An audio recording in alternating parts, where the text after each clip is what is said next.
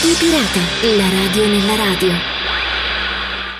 Ed eccoci qui pronti per un nuovo appuntamento di Radio Pirata, la radio nella radio, dunque un nuovo arrembaggio e siamo pronti a salpare. Io sono Gabriele e come al solito vi parlerò di radio, torneremo sulla giornata celebrativa delle radio libere Daremo uno spunto per voi ascoltatori per aprire un dibattito ed una riflessione sulla libertà di stampa e sulla libertà d'antenna, sulla libertà di comunicazione in generale e lo faremo con un libro che dovreste conoscere. Ritorniamo anche su questo argomento. Ci occuperemo anche di Dissidenti, il podcast di donne e uomini contro Putin firmato Rai Play Sound e anche una segnalazione per il famoso centro di trasmissione di Pulse in Spagna dichiarato bene culturale.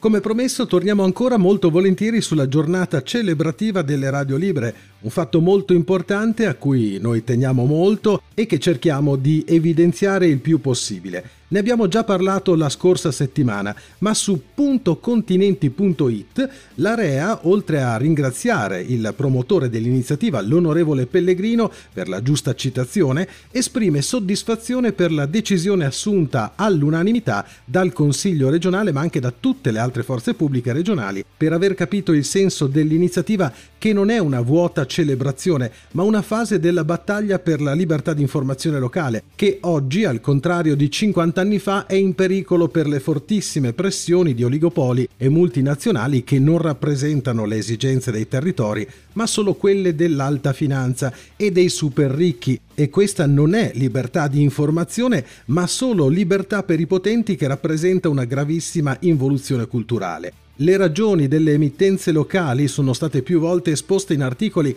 ma ora sono anche riuniti in un piccolo podcast che trovate tutto riunito nel blog la radio nella radio.wordpress.com. Ovviamente sto parlando di quella bella e lunga intervista con Fabrizio Abbate. La trovate nella sezione speciali del nostro blog che espone in pillole il problema in modo semplice per chi non capisce al volo che cos'è la libertà.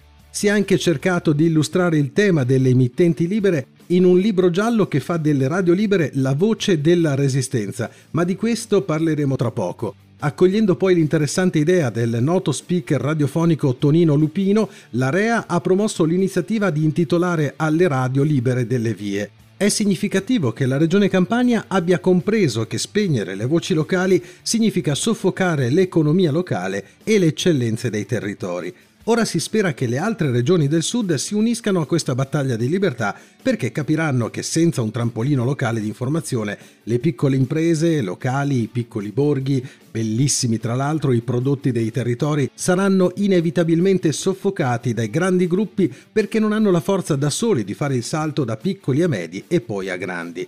Il vivaio di persone e di intelligenze viene desertificato. Le giovani generazioni devono migrare, ma tutto ciò deriva non dal caso, ma da una precisa manovra feudale che schiaccia i piccoli e favorisce sfacciatamente i grandi gruppi, ma nessun grande gruppo, nessun oligopolio ha sede o origine al sud.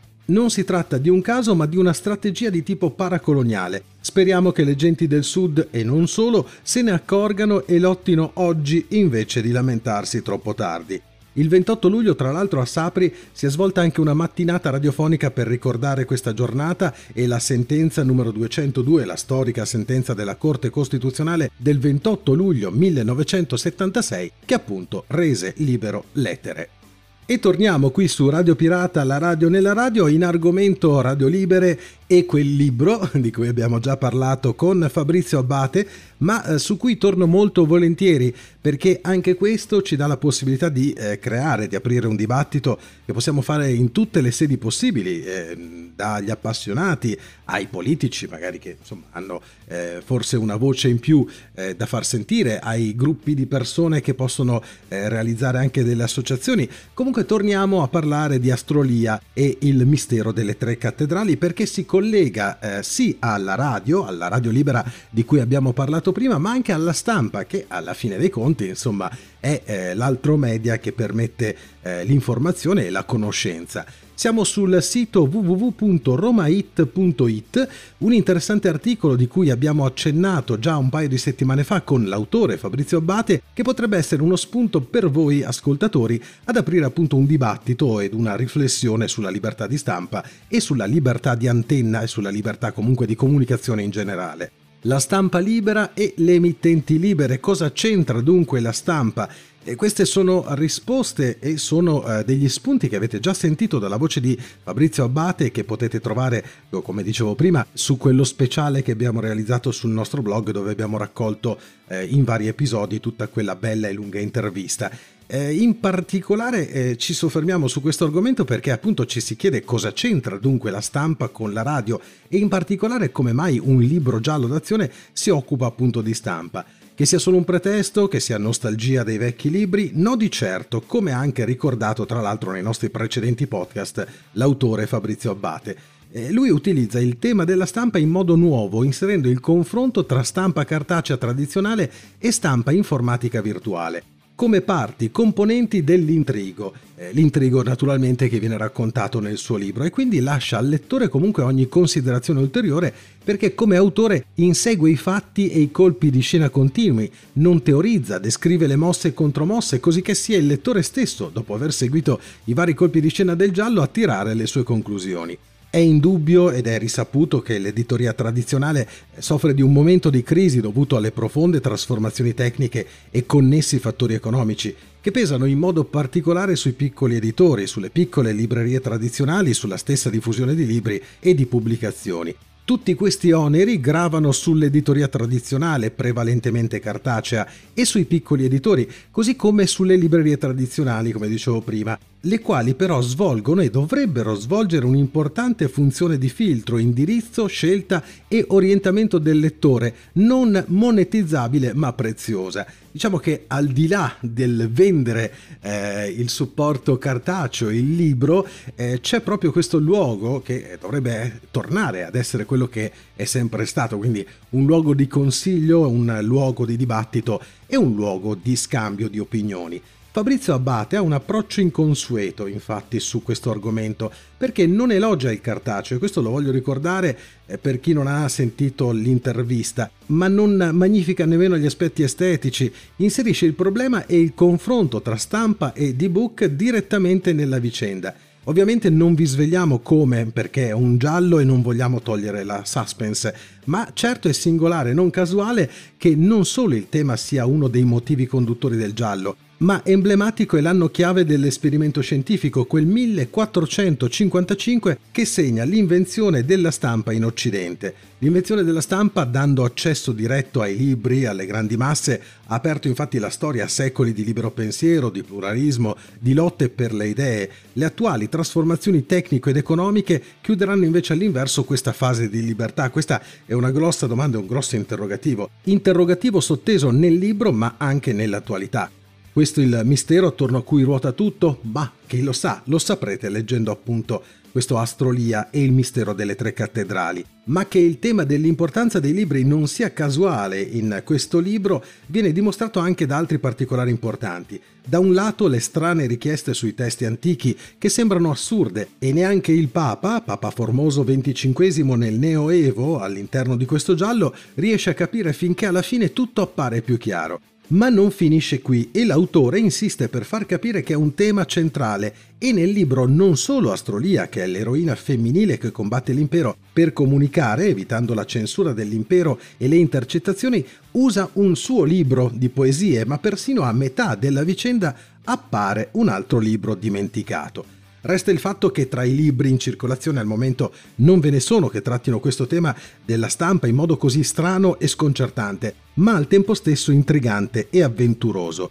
Il merito del racconto è quindi di parlare dell'importanza dei libri cartacei e della stampa, ma in modo narrativo, avventuroso e non accademico o convenzionale gli appassionati di libri, di lettura e di cultura, ma anche le librerie più accorte e tradizionali, dovrebbero appunto raccogliere la sfida e avviare un grande dibattito su questo tema, con un confronto serrato anche con coloro che temono che le libertà siano in pericolo e i diritti delle persone e dei lavoratori, costati tante lotte, siano compromessi o in fase di svuotamento.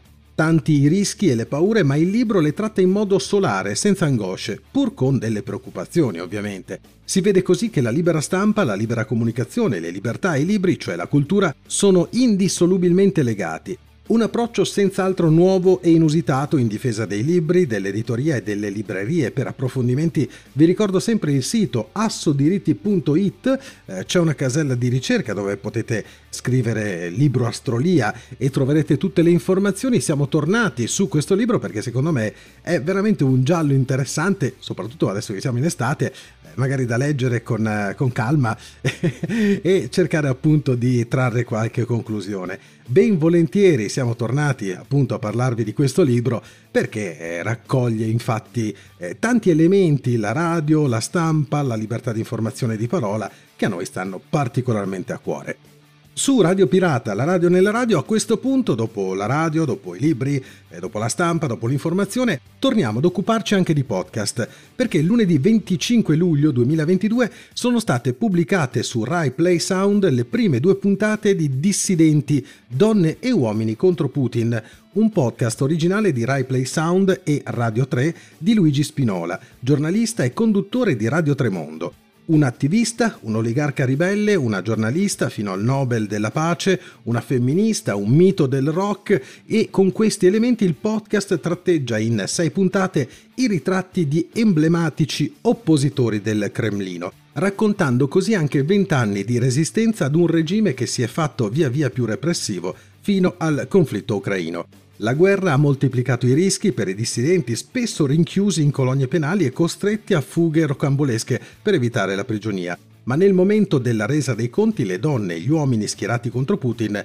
hanno rilanciato le loro idee sovversive, aprendo uno spaccato tutto da scoprire sulla Russia che verrà.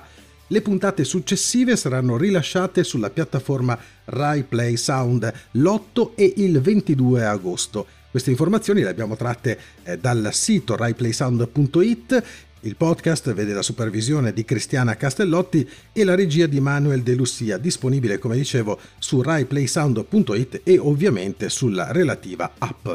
A questo punto salviamo il salvabile qui su Radio Pirata, la radio nella radio, dalla pagina Facebook di Radio Magazine, che alla fine è Radio du Monde che ha cambiato nome, una buona notizia per il famoso centro di trasmissione di Radio Liberty a Playa de Pals che è stato dichiarato un bene culturale di interesse locale per impedirne la demolizione. Notizia buona perché eh, noi siamo abituati purtroppo a vedere sparire siti di trasmissione, tralicci, magari con delle costruzioni anche storiche e in questo caso stanno cercando appunto di salvare il salvabile. Il provvedimento approvato all'unanimità mira a impedire al Ministero della Transizione Ecologica di demolire gli edifici dell'ex centro di trasmissione di Radio Liberty eretto di fronte a Pulse Beach durante la guerra fredda.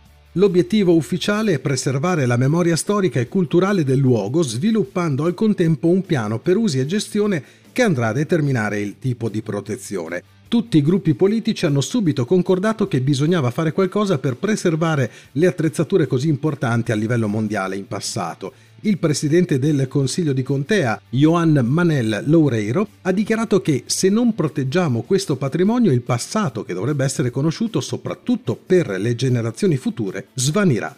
Diverse entità che sostengono la protezione di Radio Liberty vogliono che diventi un centro di presentazione della guerra fredda. Le strutture sono attualmente in cattive condizioni Simbolo della guerra fredda, tutti ricordano il centro Radio Liberty lungo la spiaggia appunto di Playa de Pals e questo è stato il centro che è stato costruito appunto da Radio Liberty ed era il più potente del mondo, aveva sei trasmettitori da 250 kW che potevano essere accoppiati per fornire potenze di trasmissione veramente considerevoli. Le antenne trasmettevano trasmissioni di propaganda alle repubbliche dell'URSS. Dopo la fine dell'Unione delle Repubbliche Socialiste Sovietiche, Radio Free Europe, Radio Liberty ha chiuso il centro di emissione missione nel 1995. Oltre ai nostalgici della stazione che volevano preservare gli edifici per trasformarla appunto in un museo della radio, l'enorme lungomare di 33 ettari era molto ambito, ma la crisi, per fortuna, ha spazzato via progetti immobiliari e il sito dell'antenna è stato infine trasformato in un parco. Tuttavia nulla era previsto invece per la riutilizzazione degli edifici.